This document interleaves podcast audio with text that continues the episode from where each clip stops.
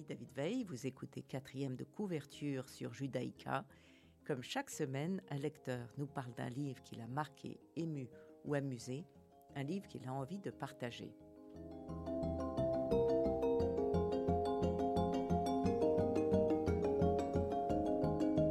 Aujourd'hui, Estelle Cincinnatis nous présente Delphine Orviller, Vivre avec nos morts, petit manuel de consolation, qui est paru chez Grasset en 2021. Bonjour Estelle. Bonjour Nathalie.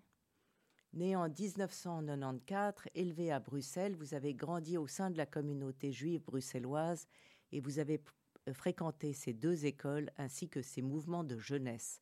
Après des études en sciences politiques et relations internationales à Bruxelles et Paris, vous êtes devenue chargée d'affaires publiques pour des associations juives auprès des institutions européennes. Vous travaillez aussi à Ténois et au Congrès juif européen et vous êtes aujourd'hui coordinatrice à Merkaz, un espace de coworking dédié aux organisations juives. Passionnée de culture juive et sensible à l'avenir des institutions communautaires, vous accompagnez des associations juives dans le développement de leurs projets vous travaillez énormément et vous avez le temps de lire. Vous avez choisi ce livre incroyable que j'ai adoré, Vivre avec nos morts de Delphine Orviller, que tout le monde connaît, mais je la présente quand même, qui est rabbin euh, à Paris et qui a écrit de nombreux livres. Exactement. J'ai choisi ce livre, mais je crois que ce livre est aussi venu à moi d'une certaine manière. Euh, j'ai lu ce livre euh, dans un contexte un peu particulier, puisque c'était quelques jours ou quelques semaines après le décès de mon grand-père. Euh, sur recommandation de ma cousine de ce même côté de la famille. Euh, et j'ai toujours euh, aimé lire et aimé écouter Delphine Orviller. Et en fait, c'est un livre qui est donc très symbolique pour moi, parce qu'il traite de, la mort et du deuil, mais aussi parce que Delphine se définit comme une femme rabbin ou rabbine laïque, et que mon grand-père était l'homme juif le plus laïque et le plus attaché quand même à son identité juive. Donc voilà, j'en ai fait une sorte de parallèle. Alors, à travers onze chapitres, Delphine Orviller superpose trois dimensions comme trois fils étroitement tressés. Il y a le récit, la réflexion et la confession. C'est le récit d'une vie enfin, interrompue, la manière de donner sens à cette mort à travers telle et telle exégèse de textes sacrés et l'évocation d'une blessure intime ou la remémoration d'un épisode autobiographique. Euh, donc il y a énormément de strates différentes. Euh, euh, on va rentrer dans le détail, mais tout de suite, quel est le, qu'est-ce qui vous a le plus touché? Quel est le chapitre qui vous a le, le plus marqué? Je pense que ce que j'ai aimé particulièrement, c'est en fait le fait que ce sont justement des petites histoires, mais qui en font une plus globale. Et en fait, chacun en fait sa propre lecture les chapitres se lisent euh, ou ne se lisent pas de manière forcément linéaire. On peut ouvrir le livre à n'importe quel endroit et, euh, le parcourir et le lire de cette manière-là. Euh, je trouve que ce qui était assez déroutant, c'est à, quel point la lecture en fait est, facile et limpide pour, un, pour un sujet aussi, aussi dur que, que la mort et, le deuil. et je pense justement que un autre titre en fait pour, pour ce livre aurait aussi pu être Choisir la vie parce qu'elle dit à un moment, euh, malgré tout, et surtout malgré la mort qui a tant rôdé autour d'eux, les Juifs continuent de choisir la vie. Et c'est le sentiment que j'ai eu quand j'ai terminé ce livre, euh, c'est qu'en fait, euh, on, arrive à, on arrive à sourire, on arrive à rire de ça, et c'est ça pour moi la sensibilité et, et, l'intelligence du propos de Delphine Orviller. Oui, elle met en avant l'importance du récit, le récit de vie, le récit des, des gens qui ont disparu, euh, le langage qui échappe à la mort. Elle dit euh, euh, qu'il faut placer les mots, la façon de parler de la mort dit beaucoup de la vie. C'est effectivement un livre joyeux. Oui, et, c'est ça qui est assez déroutant, surtout quand on le lit en période de deuil, où on, est un peu, on est un peu, on se sent un peu coupable en fait d'arriver à, sourire et d'arriver même à rire. Je veux dire, elle raconte une blague à un moment qui est, qui est extraordinaire et le fait de savoir qu'on peut rire de ça, ça, ça euh, dédramatise d'une certaine manière, ou pendant la lecture, on a un petit moment où on arrive à, s'échapper un peu de, la lourdeur euh, d'une période de deuil. Et voilà, je, trouve la manière dont elle raconte ses récits. J'aime particulièrement les, histoires de, de, Simone Veil, de, de Marceline Loridan, celle d'Israël Rabin, son rapport à Israël aussi. Je trouve que au final, c'est un, livre qui est, très intime euh, et qui est assez politique euh, à la fois, mais toujours de manière très subtile. Euh, et ça, c'est quelque chose qui m'a aussi fortement touchée parce que Delphine est très médiatisée et je trouve que c'est vraiment peut-être la première fois qu'on a l'impression qu'elle nous raconte quelque chose d'elle. Et, elle crée un lien comme ça assez fort avec le lecteur qu'on ne retrouve pas toujours dans ses, autres, dans, dans autres essais. Et moi, ça m'a touché fortement. Vous parliez de, blagues et je voulais en lire une pour donner un petit peu le ton. Enfin, il y a plusieurs tons, hein, mais euh, qui est euh, quand elle, euh, voilà, quand elle va dans pour un enterrement, on lui dit souvent nous ne sommes pas vraiment de bons juifs. Alors elle raconte cette histoire euh, qui est dans un, dans un taxi où euh, deux rabbins sont à l'arrière d'un taxi à New York. L'un dit à l'autre Je suis petit et médiocre, je suis inexistant. L'autre enchérit Quant à moi, je suis poussière de poussière, fumée inconsistante, informe et ridicule. Le chauffeur de taxi se retourne vers eux et s'exclame Mais enfin, messieurs les grands rabbins, si avec, votre, si avec votre sagesse vous êtes poussière et fumée, alors moi je suis un néant de néant, un déchet minable, un résidu. Les deux sages se tournent immédiatement l'un vers l'autre et disent Non, mais pour qui se prend-il celui-là?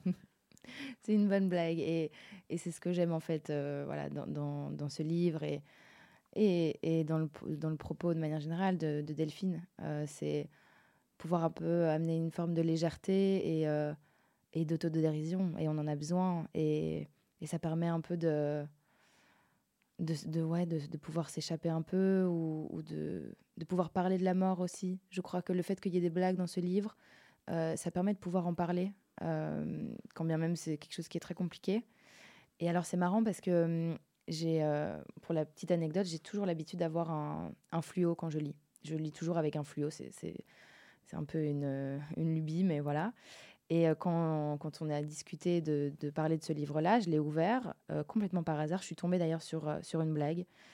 Et euh, je crois que c'est un peu un signe parce que c'est une blague qui aurait fait rire mon grand-père aux éclats. Et je pense que le fait d'en parler aujourd'hui avec le sourire, ça, je crois que ça fait partie de la beauté du deuil.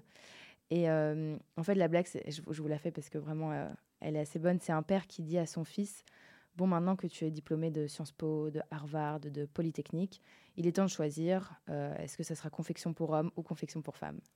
Et c'est une blague que j'aime beaucoup parce que je suis moi-même euh, fille, petite fille de, de, de vendeur de schmattes et que je l'ai été moi-même. Et voilà, elle, arrive en fait à, nous connecter avec, euh, nos racines les plus profondes en fait.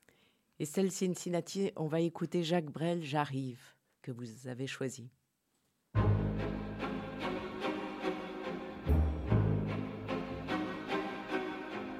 De chrysanthème en chrysanthème, nos amitiés sont en partance.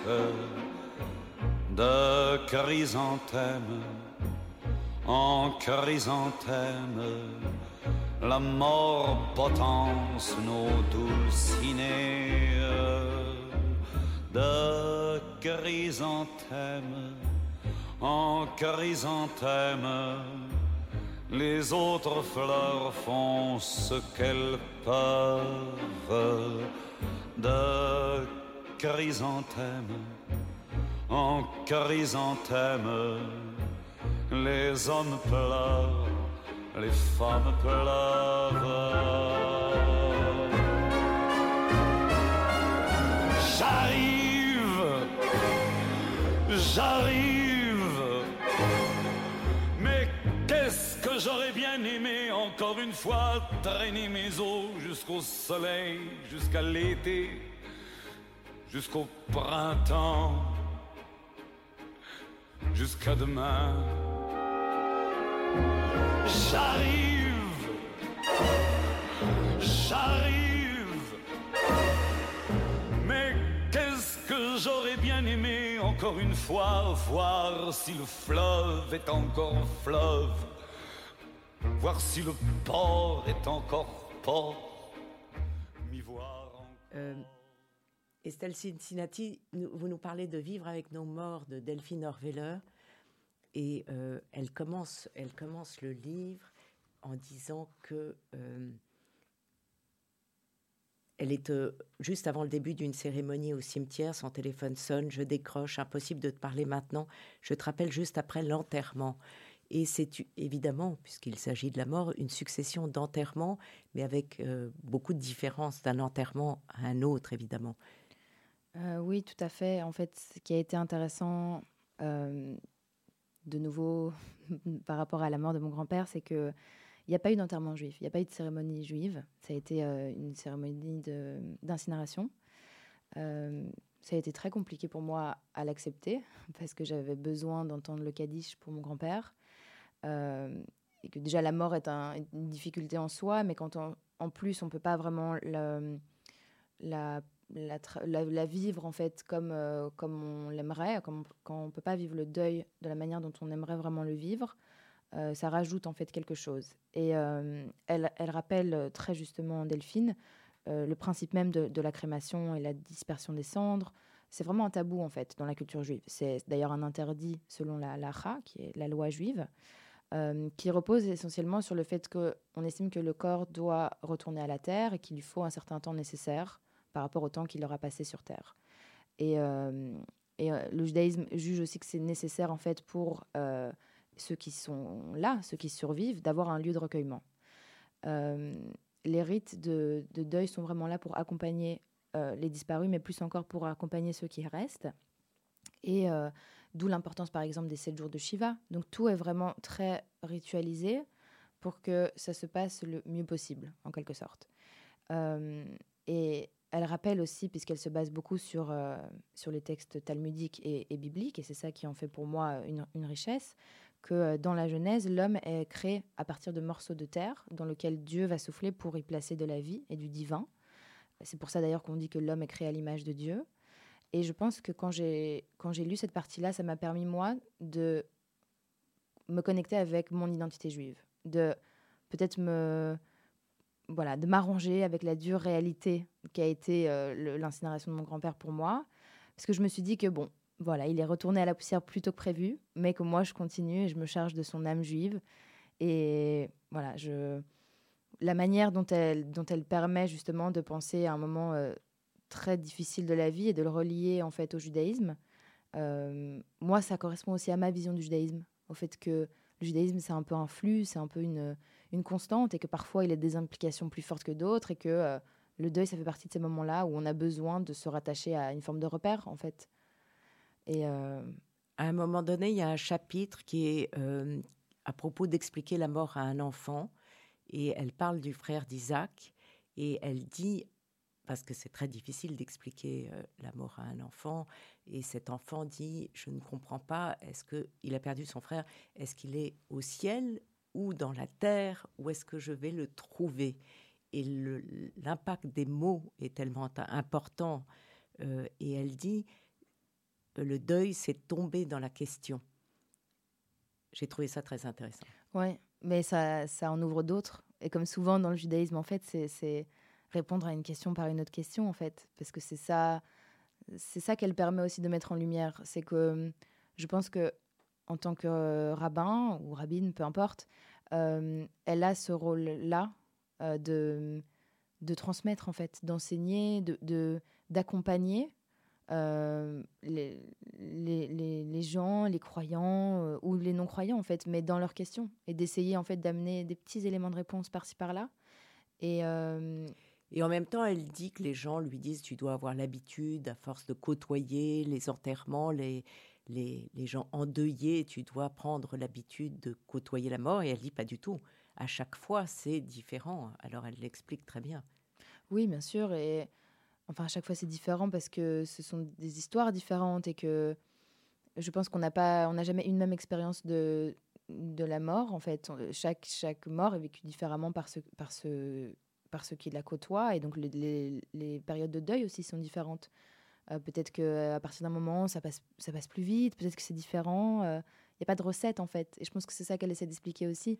Et puis euh, Delphine Orveller parle d'accompagner la maladie. Elle perd sa meilleure amie euh, et elle est à la fois amie et rabbin à ce moment-là. Euh, c'est un chapitre magnifique. Oui, enfin, c'est de nouveau aussi cette, cette intimité qu'elle nous partage en fait. elle arrive à faire le lien entre ses histoires personnelles et et, l'enterrement et la mort euh, de manière, euh, je trouve, très sensible et très intelligente, en fait. C'est pas, il n'y a aucune notion de voyeurisme là-dedans. Je veux dire, en tant que lecteur, on n'a pas hâte de savoir ce qu'elle va nous raconter. Je veux dire, on est, euh, il y a une forme d'empathie, en fait, qui est développée. Et c'est ça qui est. parce qu'elle raconte pas pour raconter. Elle raconte pour en tirer autre chose, pour parler de la Bible, pour comprendre, pour montrer son cheminement. Oui, tout à fait. Tout à fait. Il y a, il y a un but précis, évidemment, et, euh, et je pense qu'elle essaye vraiment d'amener le, le, lecteur à pouvoir, euh, d'une certaine manière, s'identifier. Euh, je pense que toutes ces histoires, c'est ça aussi, peut-être que ça permet, c'est de pouvoir un peu se dire, ah ben ça, ça me parle. plus que plus qu'une autre histoire et, et, ça me touche plus particulièrement et c'est un, livre qui est très intime et euh, qui, fait, euh, qui fait le lien toujours, en fait. Et c'est ça que, que, j'aime moi particulièrement, c'est c'est vraiment cette notion de transmission, en fait. La manière dont elle va transmettre euh, son savoir en tant que rabbin, mais son, son amour et son empathie aussi, qui, qui, est toujours là en filigrane, en fait, parce qu'on n'est jamais juste rabbin, on est, on est, c'est une, une, femme et une personne avant tout. Et, et en fait, c'est ça me fait penser à, une, un numéro, à l'époque où je travaillais chez Ténois, il y avait un, numéro qui était extraordinaire, qui était du coup consacré au textile, à l'histoire du textile et du fil, en fait. Et moi, ça m'a particulièrement touchée, évidemment.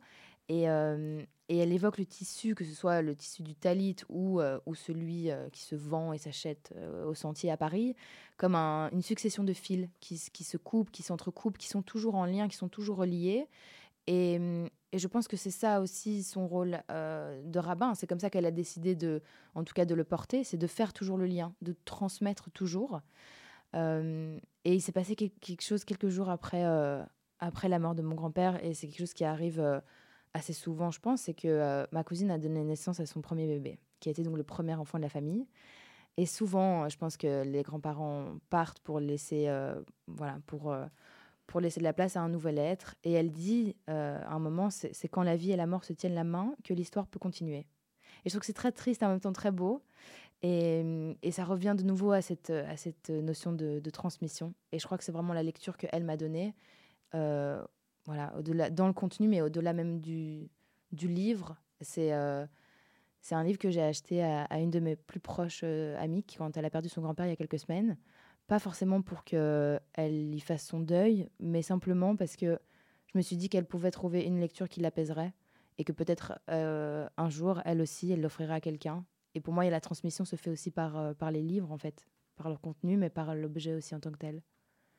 On va écouter Avishai Cohen, Wedding Song.